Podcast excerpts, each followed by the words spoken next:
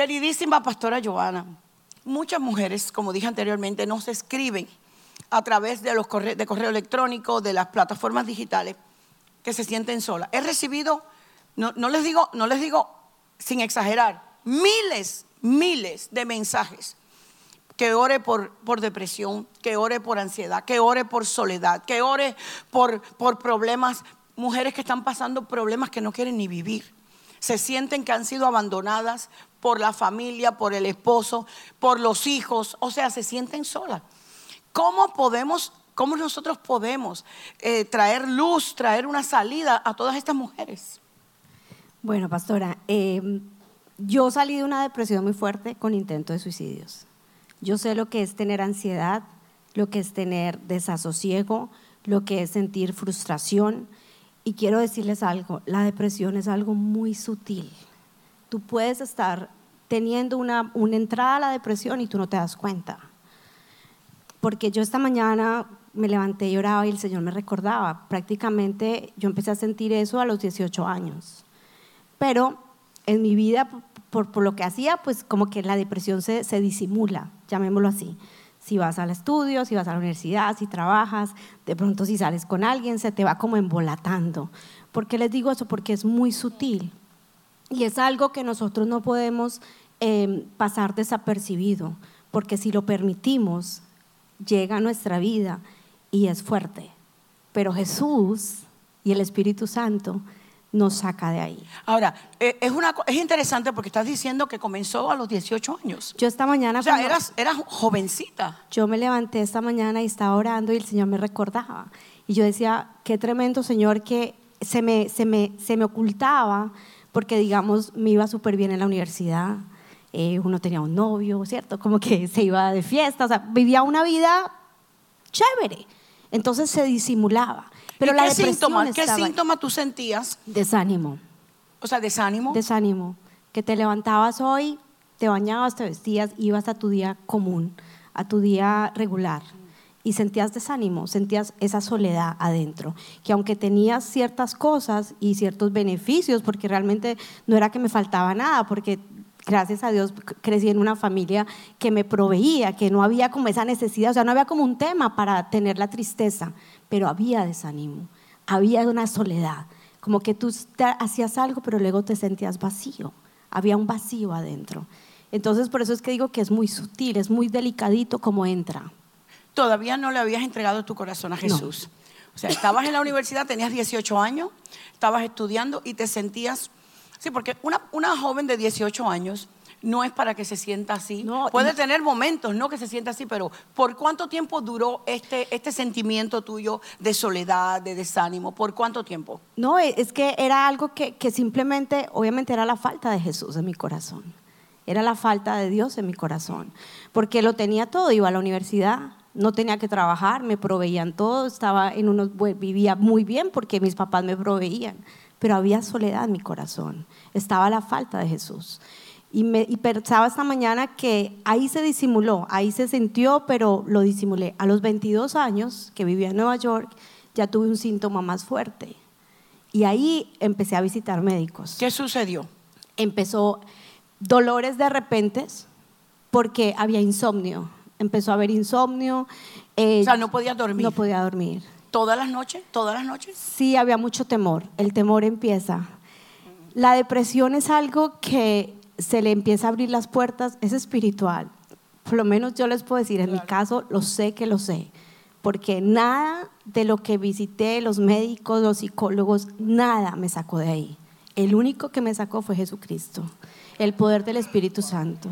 Háblame de los síntomas. Los síntomas- Porque, porque estos son indicadores de alertas que tenemos que ver, red flags, que tenemos que estar pendientes cuando o nosotros pasamos por algo o nuestros hijos. Porque déjame decirte, hay muchas jóvenes que están atravesando por eh, momentos de depresión, De depresión. momentos que, que- que- te lo digo porque me escriben, jóvenes que tienen 16, 17 años, que no le encuentran sentido a la vida, que no, que no quieren seguir viviendo. Ellas me escriben y también sus mamás me escriben. Ora por mi hija que tiene 16 años, 17 años y está pasando por esto. A los 22 años ya voy a Nueva York a seguir estudiando. Lo mismo, lo tienes todo. pero me faltaba Jesús. Y empiezo a sentir dolores de repente en tu cuerpo, dolores raros, que tienes que empezar a ir al médico, me duele por aquí, me duele por acá, un poquito, o sea, y no te encuentran nada. Y no me encuentran nada. Dolores físicos en la columna, en la espalda. Eh, eran dolores fuertes y empecé a hacer, me hacían exámenes, me hacían exámenes y no me encontraban nada. Pero era ya esa depresión ahí, claro, viví en Nueva York, me tocó sola estudiar y pues que el invierno, eran diferentes cosas, pero era realmente, yo ya le había abierto puertas al espíritu de temor le temía a la oscuridad, le temía que si me casaba me iba a divorciar, eh, si iba a tener hijos no va a saber mamá, o sea, le tenía temor a todo, sin ni siquiera haberlo, sin ni siquiera haberlo vivido. O sea, estabas viviendo atormentada, por algo que no te había ocurrido, pero ya, ya ese espíritu de temor te estaba atormentando. Atormentando el espíritu de temor ahí ya eh, me, me, formularon para que tomara pastillas y esto. Siempre tenía mucho en la cabeza como la ser saludable. No quise tomar las pastillas, me rehusé. Pero me fui por el extremo, me puse a hacer mucho deporte. Entonces creía que ahí estaba saciando la ansiedad.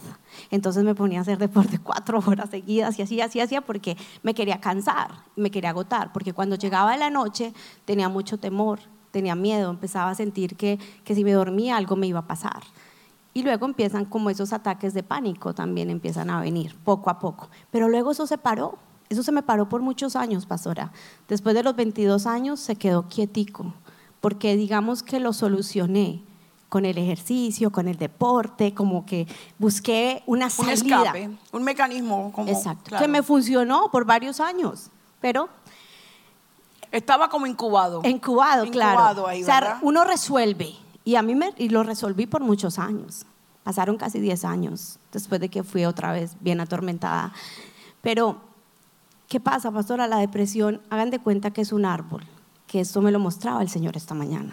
Es un árbol. El árbol tiene ramas, tiene un tronco y tiene una raíz. Yo cortaba las ramas, que era la depresión. Lo resolvía. Entonces, por ejemplo, cuando estaba soltera era, me iba muy bien, entonces me iba a cruceros, con amigas, y se me pasaba en una semana y ya volvía con fuerzas. Yo resolvía en mi carne y en mis fuerzas. Y trabajaba así, porque funcionaba por un tiempito, pero estaba ahí. Digamos que cortaba las ramas de la depresión, pero el tronco seguía y la raíz seguía. Volvía a salir ramas otra vez la depresión. ¿Qué me llevaba el Señor? El tronco era una falta de perdón. O sea, nada de lo que tú hacías te podía satisfacer. No. O sea, no te llenaba. Había, Seguía habiendo ese vacío, esa soledad, esa tristeza, esa depresión, esa ansiedad. Ahí estaba. Y teniendo todo universidad, graduaciones, negocios empecé a tener porque me iba muy bien, pero era vacía por dentro porque no lograba sanar lo que era la ansiedad, lo que era el temor, lo que era la depresión, porque eso es espiritual. Y eso solamente se, se batallaba con el y Señor. Yo, yo noté aquí, porque a veces eh, la depresión viene, a veces por situaciones que atravesamos en la vida, sobre todo nosotras como mujeres, ¿verdad? Pasamos eh, diferentes situaciones.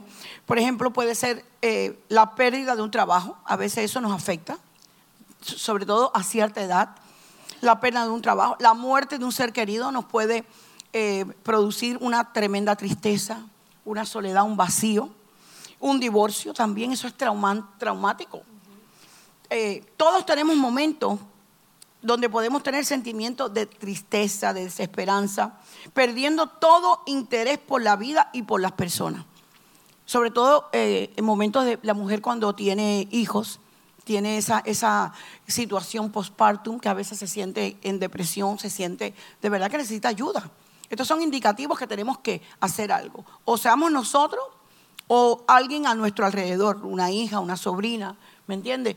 Tenemos que ver y estar alertas para poder ayudar. Para poder, no podemos, no podemos virar y decir, no, Dios, solo, Dios lo hace. Dios lo hace, pero, pero hay que hacer algo. Dios lo hace, pero hay que hacer algo.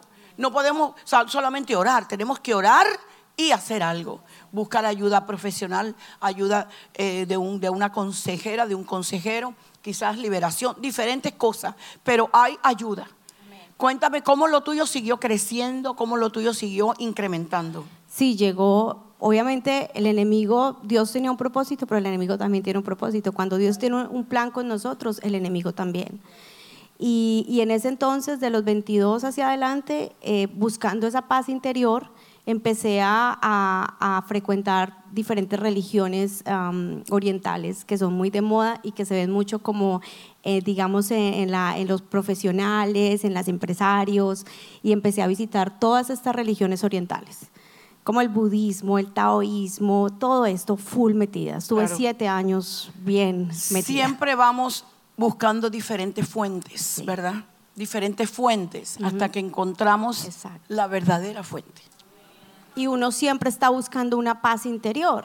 Entonces, en estas religiones eh, em, que inventadas o del enemigo, eh, uno encontraba un poquito de paz, ¿cierto? Pero volvía otra vez y lo que estaba abriendo era más puertas a la- al mundo espiritual, dándole más legalidad al enemigo de estas cosas.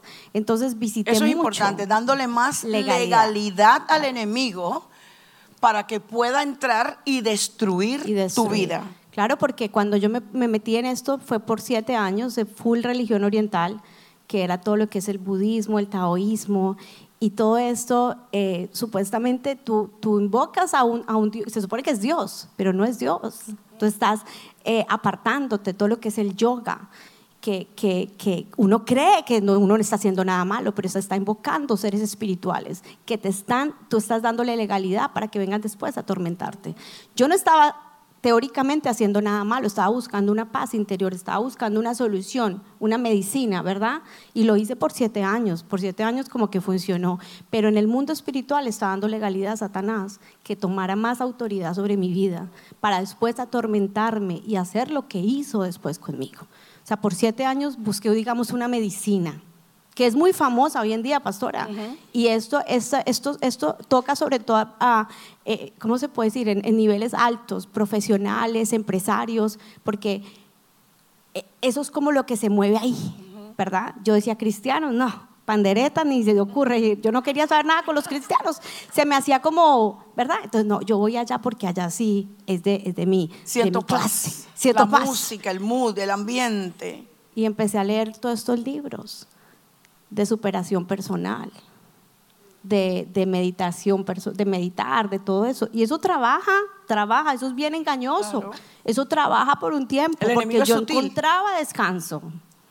Pero ahí estaba abriéndole puertas a esos mundos espirituales que después me iban a, a a pasar una cuenta de cobro bien cara.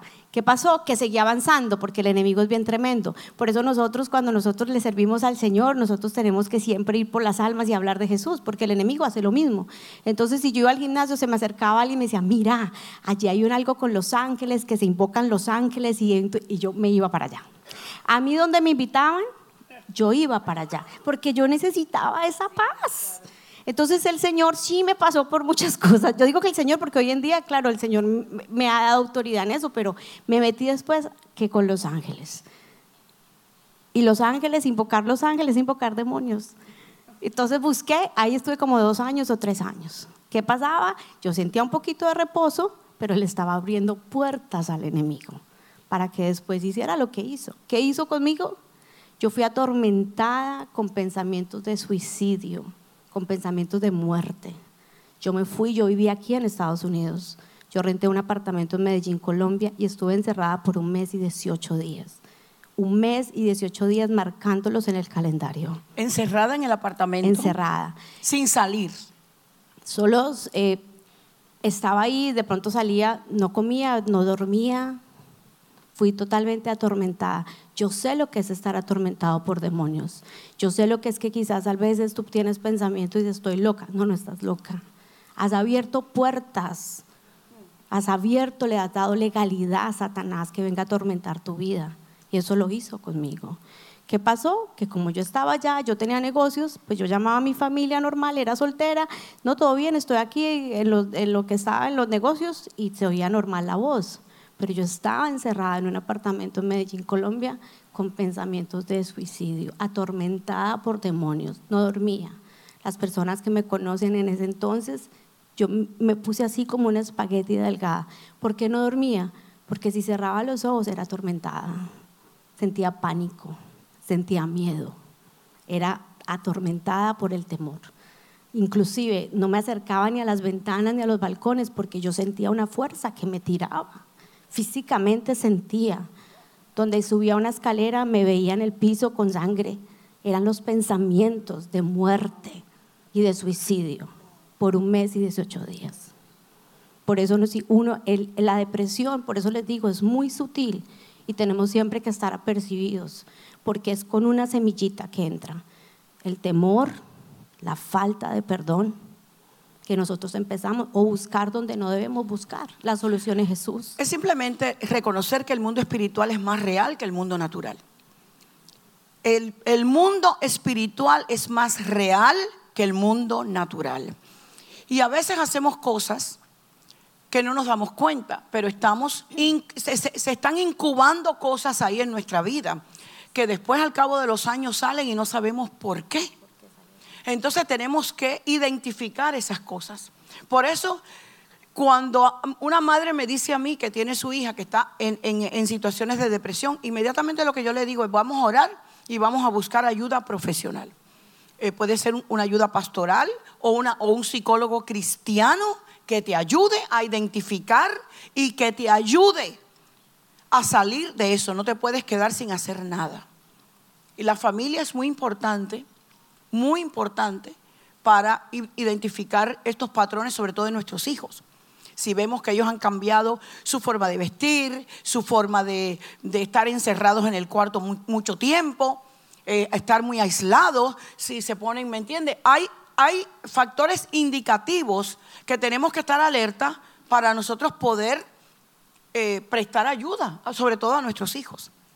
Así que eso es importante. Empezaste con 18 añitos. Me viene a la mente también la pastora eh, Laura Cárdenes, que comenzó muy jovencita también con esos pensamientos.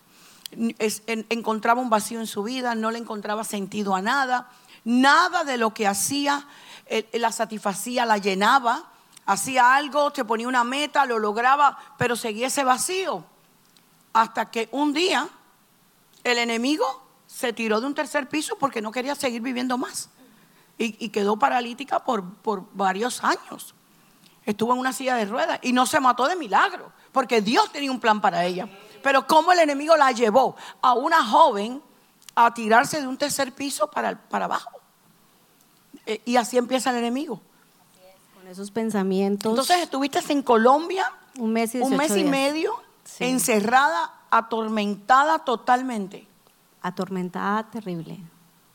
Terriblemente. Eh, tú sientes, yo, yo sé que hay muchas personas que, que no creen que el mundo espiritual es tan real, pero es real es real. Cuando una persona se suicida, de pronto lo juzgamos, ¿verdad? Y se quitó la vida si lo tenía todo. Pero está siendo atormentada. Está siendo atormentada. Pero quiero ir a lo, del árbol, que era algo que me ponía el Señor esta mañana, de que si tratamos de, limpiar el arbolito y quitarle las ramas de la depresión, pero no sanamos el tronco y la, y la raíz, va a volver a germinar. Generalmente en mi caso, el tronco era una falta de perdón. Después el Señor me mostró. Pero llegamos a la raíz, ya pues yo caminando con el Señor. La raíz era una raíz de rechazo. Y yo decía, pero raíz de rechazo, si era demasiado exitosa, si me iba bien, era muy altiva, uno dice, no hay rechazo, ¿verdad? Pero es que el rechazo o es, eres muy orgulloso o, er, tienes bajo autoestima. O tienes bajo autoestima, hay una raíz de rechazo. O eres muy altivo y muy orgulloso, porque te va todo bien y eres como así, como que te iba. Ese era mi caso había una raíz de rechazo. Y ya con el Señor, ya Dios me fue mostrando y ya después entendí, mis papás me tuvieron a los 15 y 16 años, obviamente no tuvo que haber sido fácil, ¿verdad? Por una niña de 15 años estar embarazada, todo eso lo recibí en el vientre. Y ahí empezó, ahí empezó. Y Dios, Cuéntame, ¿qué sucedió en ese apartamento que estabas en Medellín? Mm. Que estuviste ahí casi dos meses. ¿Qué sucedió ahí? Era terrible fue terrible. Yo creo, pastora, que muchas personas ven que yo y soy apasionada, pero la razón que yo soy apasionada es porque yo viví un infierno.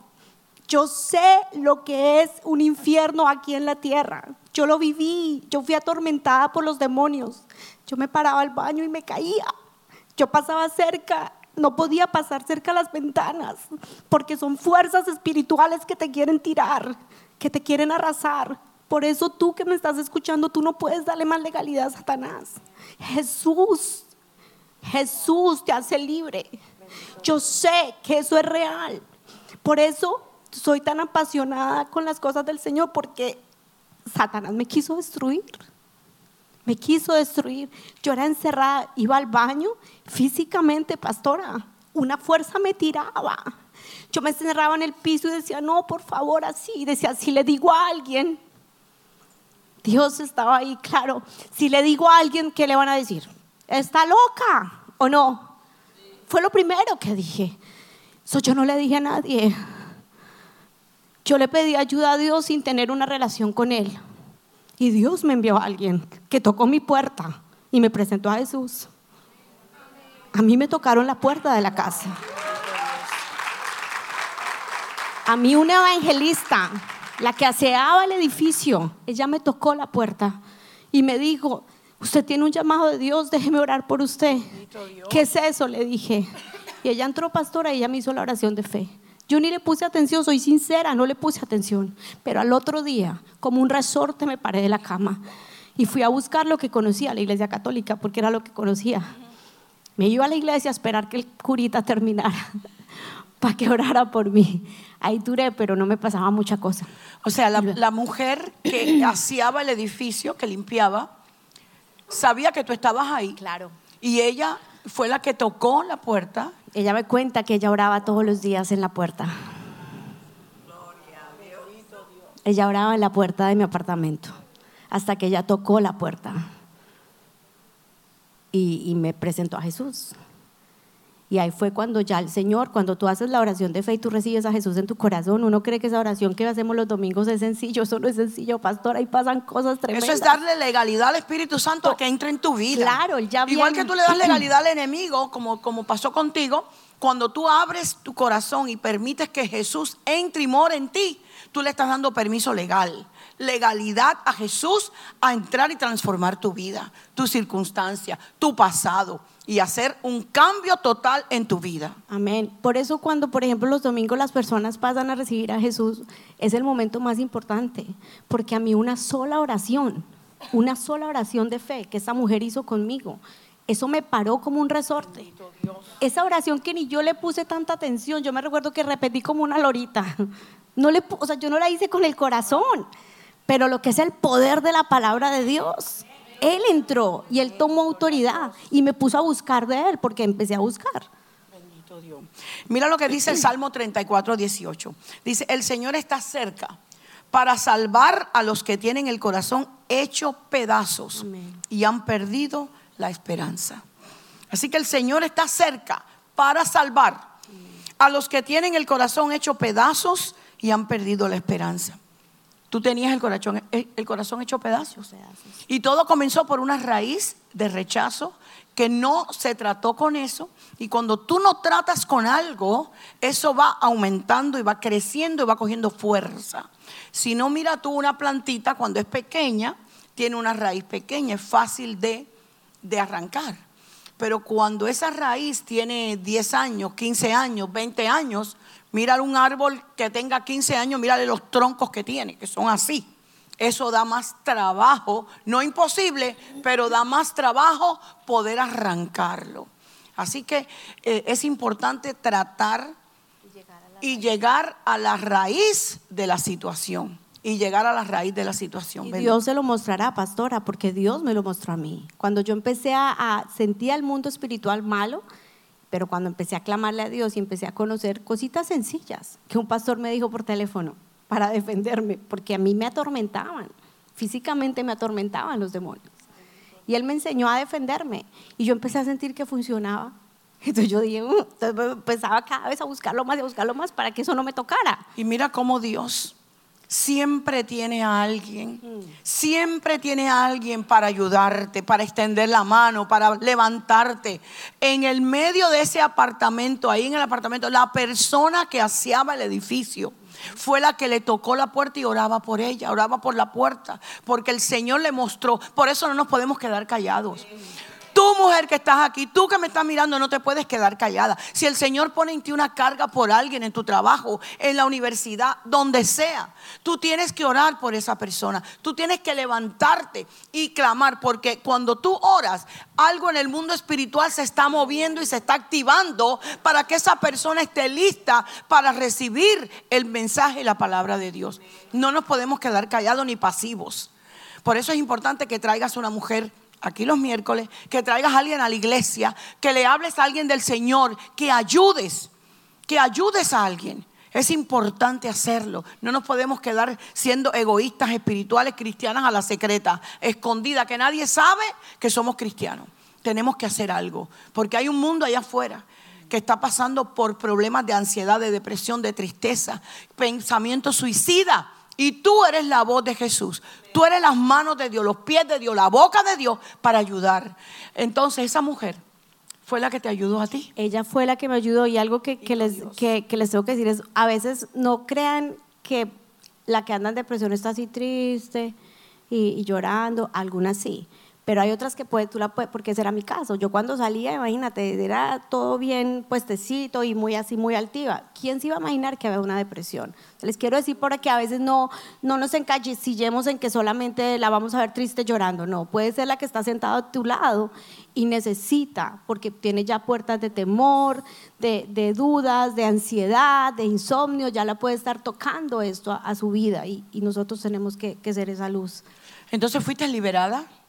Sí, ahí tampoco. De la, de, la, de la depresión. Ansiedad. Fuiste liberada de la ansiedad.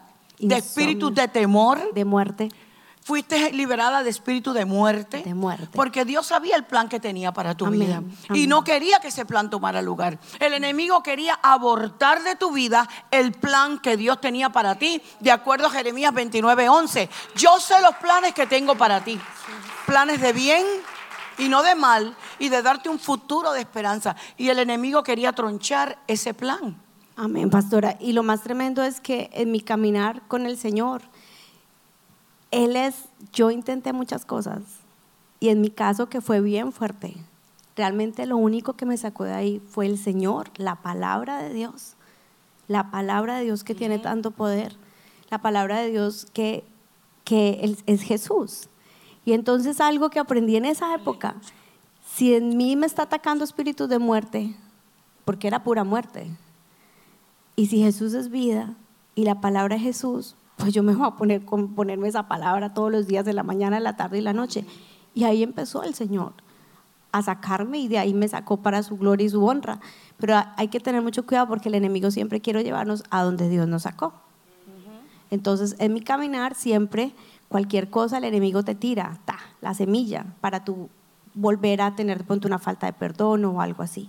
Entonces Dios, en este caminar, el Señor siempre me ha enseñado eso y por eso es que siempre toca guardar el corazón, porque acuérdese, la depresión, la ansiedad y los suicidios es un arbolito y tiene una raíz. Son las ramas, pero hay un tronco y hay una raíz y no podemos dejarlo avanzar. Gloria a Dios, aleluya, tremendo, tremendo, bendito Dios. De, verdad que inspirador lo que has compartido.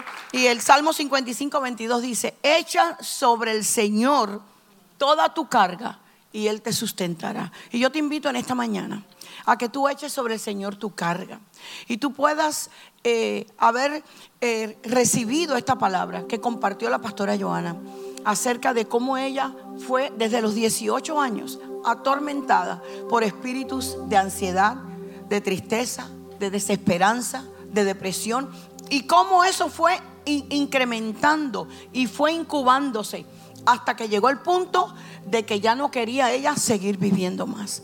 Y así es como trabaja el enemigo.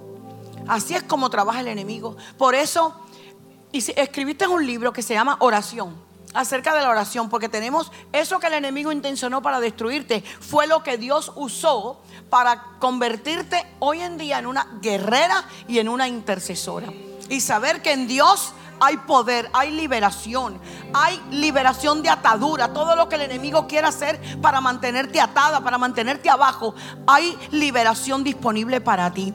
Hay sanidad disponible para ti. Es importante que conozcas la palabra. Mire, a veces eh, a veces pasamos por una liberación y es como si fuera, ¿cómo te digo yo? Como, como si fuéramos al brujo para que nos haga una, una limpieza, ¿verdad? Para que nos haga una limpieza. Escúchame, si tú no conoces la palabra, tú tienes que conocer la palabra. Y esa palabra es la que te va a dar a ti el poder para tú poder ser libre y mantener tu liberación.